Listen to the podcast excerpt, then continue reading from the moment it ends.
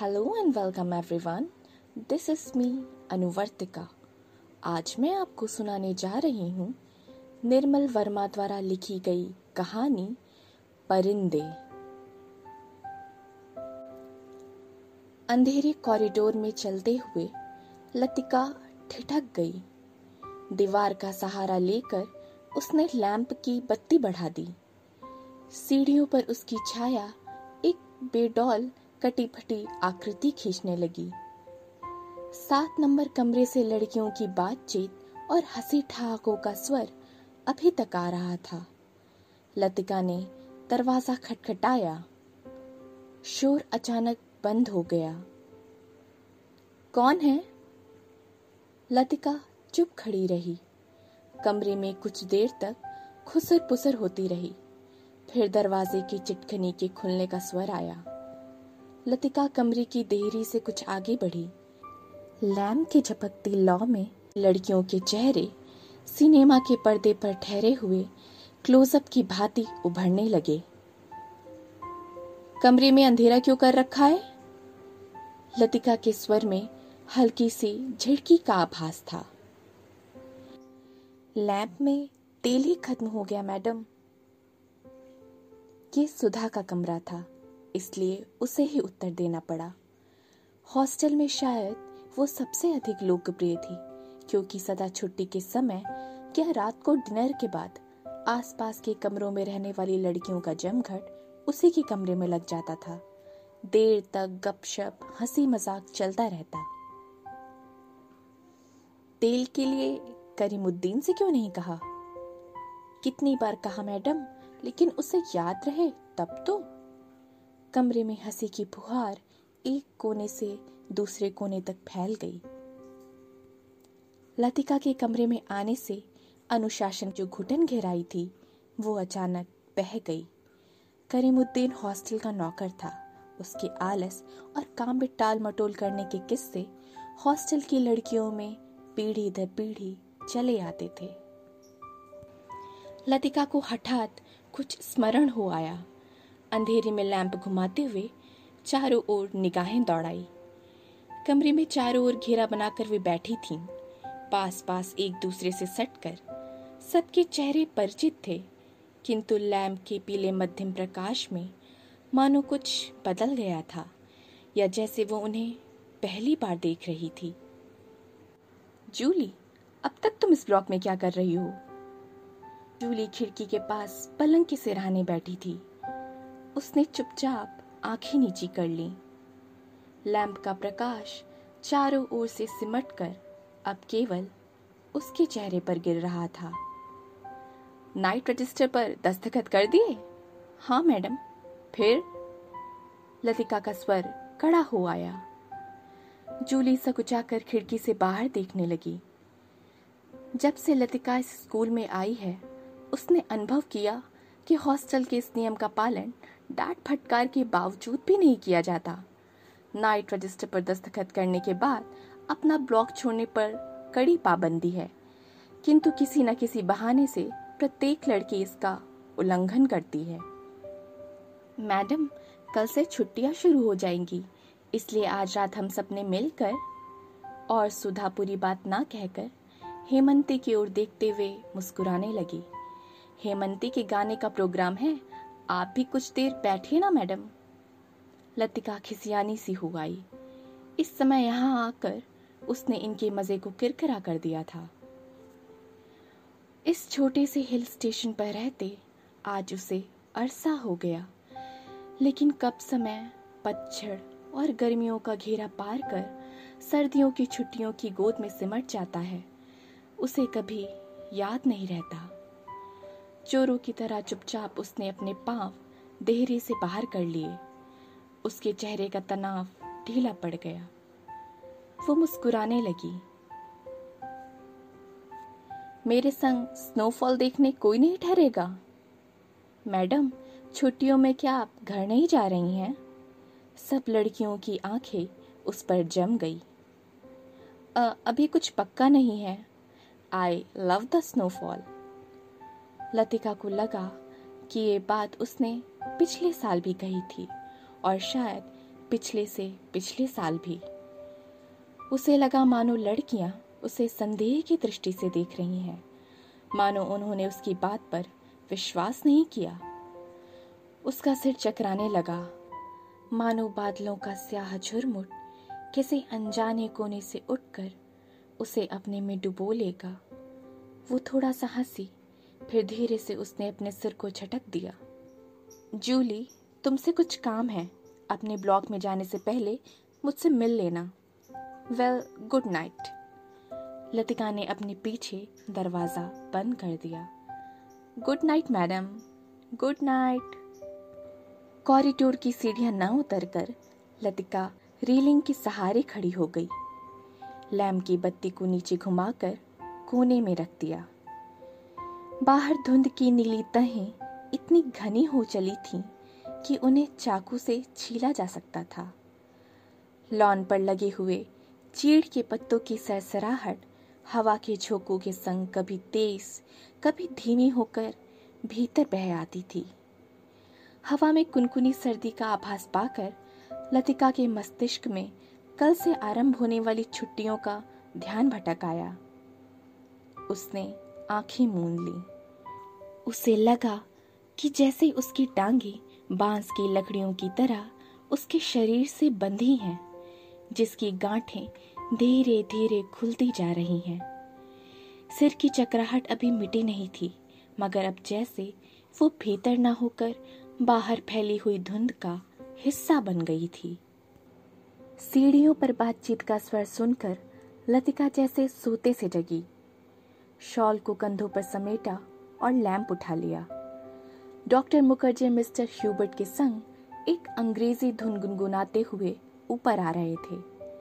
सीढ़ियों पर अंधेरा था और ह्यूबर्ट को बार बार अपनी छड़ी से रास्ता टटोलना पड़ता था। लतिका ने दो चार सीढ़ियाँ उतरकर लैम्प को नीचे झुका दिया। Good evening, doctor. Good evening, mister Hubert. Thank you, miss Latika. Hubert के स्वर में कृतज्ञता का भाव था।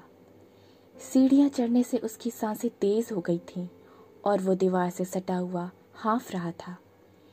लैम्प के प्रकाश में उसके चेहरे का पीलापन ताम्र वर्णित हो आया था, जिन पर उभरी हुई हड्डियों का उतार चढ़ाव अधिक तीखा सा हो गया था। यहाँ अकेली क्या कर रही हो, मिस लतिका? डॉक्टर ने होठों के भीतर से सीटी बजाई। चेकिंग करके लौट रही थी। आज इस समय ऊपर कैसे आना हुआ, मिस्टर ह्यूबर्ट? ह्यूबर्ट ने मुस्कुराकर अपनी छड़ी डॉक्टर के कंधों से छुआ दी। इनसे पूछो, यही मुझे ज़बरदस्ती घसीट लाए हैं।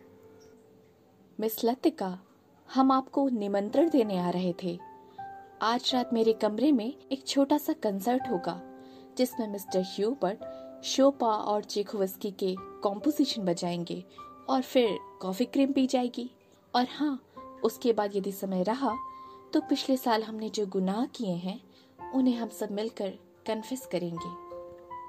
डॉक्टर मुझे माफ़ करें। मेरी तबीयत कुछ ठीक नहीं है। चलिए, ये ठीक रहा। फिर तो आप वैसे भी मेरे पास आती। डॉक्टर ने धीरे से लतिका के कंधों को पकड़कर अपने कमरे की ओर मोड़ दिया।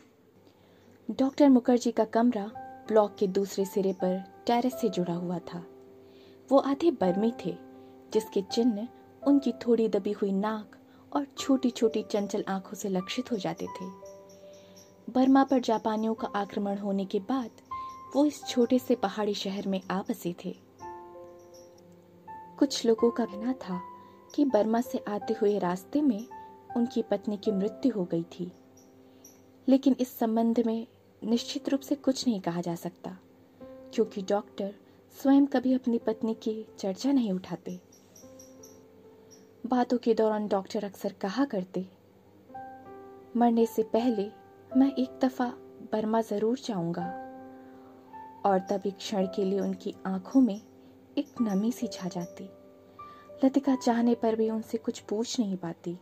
उसे लगता कि डॉक्टर नहीं चाहते कि कोई उनके अतीत के संबंध में प्रश्न पूछे या सहानुभूति प्रकट करे। दूसरे ही क्षण अपनी गंभीरता को दूर ठेलते वो हंस पड़ते। एक सूखी सिनिकल हँसी।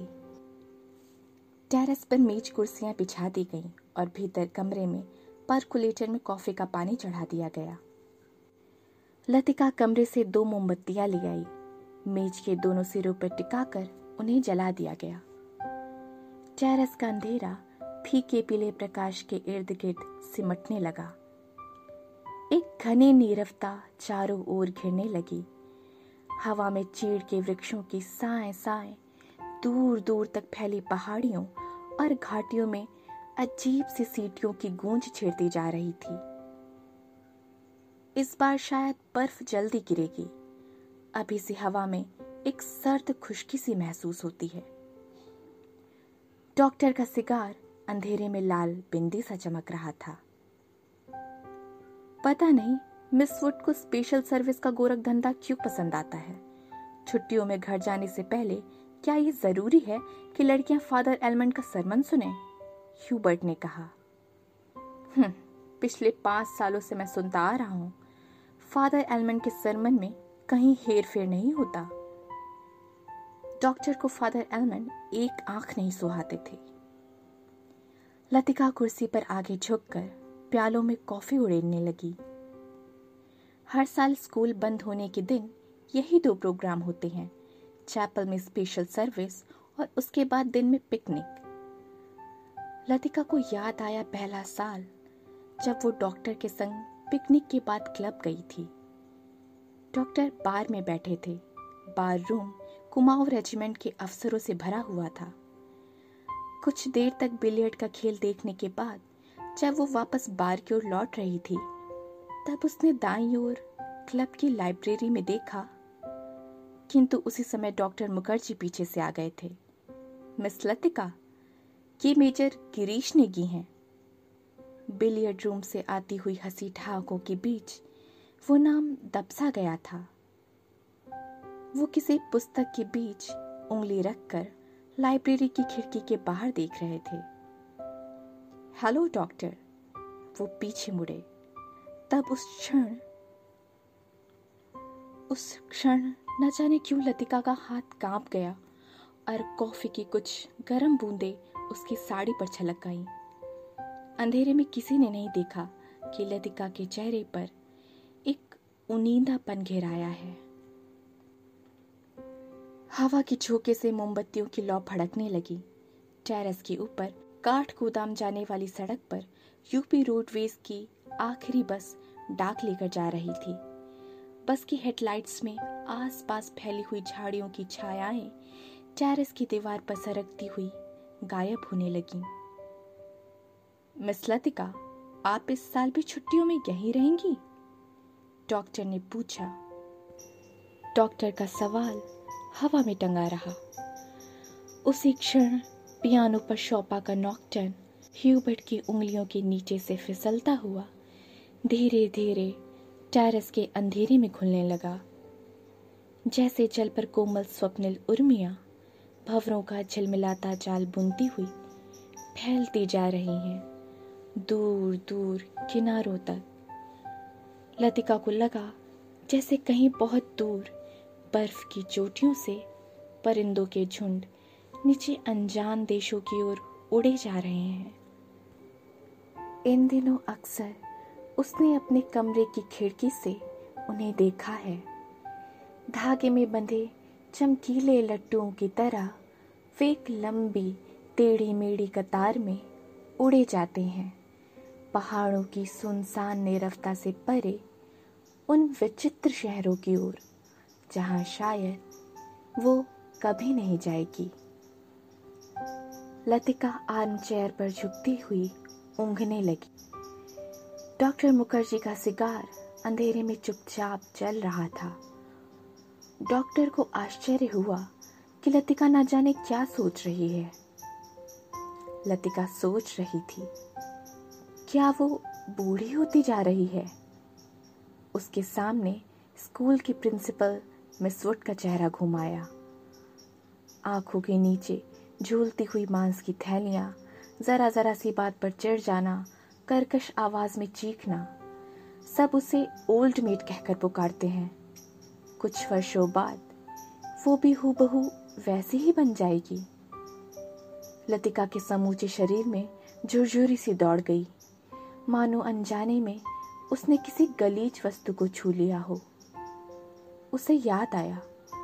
कुछ महीने पहले अचानक उसे ह्यूबर्ट का प्रेम पत्र मिला था, भावुक याचना से भरा हुआ पत्र, जिसमें उसने न जाने क्या कुछ लिखा था, जो उसकी समझ में कभी नहीं आया। उसे ह्यूबर्ट की इस बचकाना हरकत पर हँसी आई थी, किंतु भीतर ही भीतर प्रसन्नता भी हुई थी। उसकी उम्र अभी बीती नहीं है। अब भी वो दूसरों को अपनी ओर आकर्षित कर सकती है। ह्यूबर्ट का पत्र पढ़कर उसे क्रोध नहीं आया। आई थी केवल ममता। वो चाहती तो उसकी गलत फहमी को दूर करने में देर न लगती, किंतु कोई शक्ति उसे रोके रहती है। उसके कारण अपने पर विश्वास रहता है। अपने सुख का भ्रम मानो ह्यूबर्ट की गलत फहमी से जुड़ा है। ह्यूबर्ट ही क्यों वो क्या किसी को भी चाह सकेगी? उस अनुभूति के संग, जो अब नहीं रही, जो छाया से उस पर मंडराती रहती है, ना स्वयं मिटती है, ना उसे मुक्ति दे पाती है। उसे लगा, जैसे बादलों का झुरमुट फिर उसके मस्तिष्क पर धीरे धीरे छाने लगा है। उसकी टांगे फिर निर्जीव, शिथिल सी हो गई हैं। वो झटके से उठ खड़ी हुई। डॉक्टर, माफ़ करना, मुझे बहुत थकान सी लग रही है। बिना वाक्य पूरा किए, लतिका चली गई। कुछ देर तक टेरेस पर निस्तब्धता छाई रही। मोमबत्तियाँ बुझने लगी थीं। डॉक्टर मुखर्जी ने सिगार का नया कश लिया। सब लड़कियाँ एक जैसी होती हैं। बेवकूफ़ और सेंटिमेंटल ह्यूबर्ट की उंगलियों का दबाव पियानो पर ढीला पड़ता गया। अंतिम सुरों की छिचकी सी गूंज कुछ क्षणों तक हवा में तिरती रही। डॉक्टर आपको मालूम है, मिस लतिका का व्यवहार पिछले कुछ अरसे से अजीब सा लगता है। ह्यूबर्ट के स्वर में लापरवाही का भाव था। वो नहीं चाहता था कि डॉक्टर को लतिका के प्रति उसकी भावनाओं का आभास मात्र भी मिल सके। जिस कोमल अनुभूति को वो इतने समय से संजोता आया है, डॉक्टर उसे हँसी के एक ही ठहाके में उपहासास्पद बना देगा। क्या तुम नियति में विश्वास करते हो, ह्यूबर्ट? डॉक्टर ने कहा। ह्यूबर्ट दम रोके प्रतीक्षा करता रहा। वो जानता था कि कोई भी बात कहने से पहले डॉक्टर को फिलोसोफाइज करने की आदत थी। डॉक्टर टेरेस के जंगले से सटकर खड़े हो गए। फीकी सी चांदनी में चीड़ के पेड़ों की छायाएँ लॉन पर गिर रही थीं। कभी कभी कोई जुगनू अंधेरे में हरा प्रकाश छिड़कता हवा में गायब हो जाता था। मैं कभी कभी सोचता हूँ, इंसान ज़िंदा किस लिए रहता है? क्या उसे कोई और बेहतर काम करने को नहीं मिला? हज़ारों मील अपने मुल्क से दूर मैं यहाँ पड़ा हूँ। यहाँ कौन मुझे जानता है? यही शायद मर भी जाऊँ।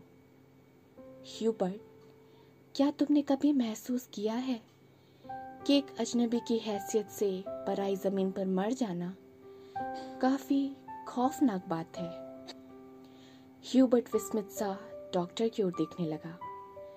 उसने पहली बार डॉक्टर मुखर्जी के इस पहलू को देखा था। अपने संबंध में वो अक्सर चुप रहते थे। कोई पीछे नहीं है। ये बात मुझमें एक अजीब किस्म की बेफिक्री पैदा कर देती है। किन कुछ लोगों की मौत अंत तक पहेली बनी रहती है। शायद वे ज़िंदगी से बहुत उम्मीद लगाते थे। उसे ट्रैजिक भी नहीं कहा जा सकता, क्योंकि आखिरी दम तक उन्हें मरने का एहसास नहीं होता। डॉक्टर, आप किसका ज़िक्र कर रहे हैं? ह्यूबर्ट ने परेशान होकर पूछा। डॉक्टर कुछ देर तक चुपचाप सिगार पीते रहे। फिर मुड़कर वो मोमबत्तियों की बुझती हुई लौ को देखने लगे। तुम्हें मालूम है, किसी समय लतिका बिलानागा क्लब जाया करती थी। गिरीश नेगी से उसका परिचय वहीं हुआ था। कश्मीर जाने से एक रात पहले उसने मुझे सब कुछ बता दिया था। मैं अब तक लतिका से उस मुलाकात के बारे में कुछ नहीं कह सका हूँ। किंतु उस रात कौन जानता था कि वो वापस नहीं लौटेगा? और और अब अब क्या फ़र्क पड़ता है? Let the dead die doctor की सूखी सर्द हँसी में खोखली सी शून्यता भरी थी। कौन गिरीश ने की? कुमाऊं रेजिमेंट में कैप्टन थे। डॉक्टर क्या लतिका ह्यूबर्ट से आगे कुछ नहीं कहा गया। उसे याद आया वो पत्र जो उसने लतिका को भेजा था। कितना अर्थहीन और उपहासास्पद जैसे उसका एक एक शब्द उसके दिल को कचोट रहा हो। उसने धीरे से पियानो पर सिर टिका लिया। लतिका ने उसे क्यों नहीं बताया? क्या वो उसके योग्य भी नहीं था? लतिका, वो तो बच्ची है, पागल। मरने वाले के संग खुद थोड़े ही मरा जाता है।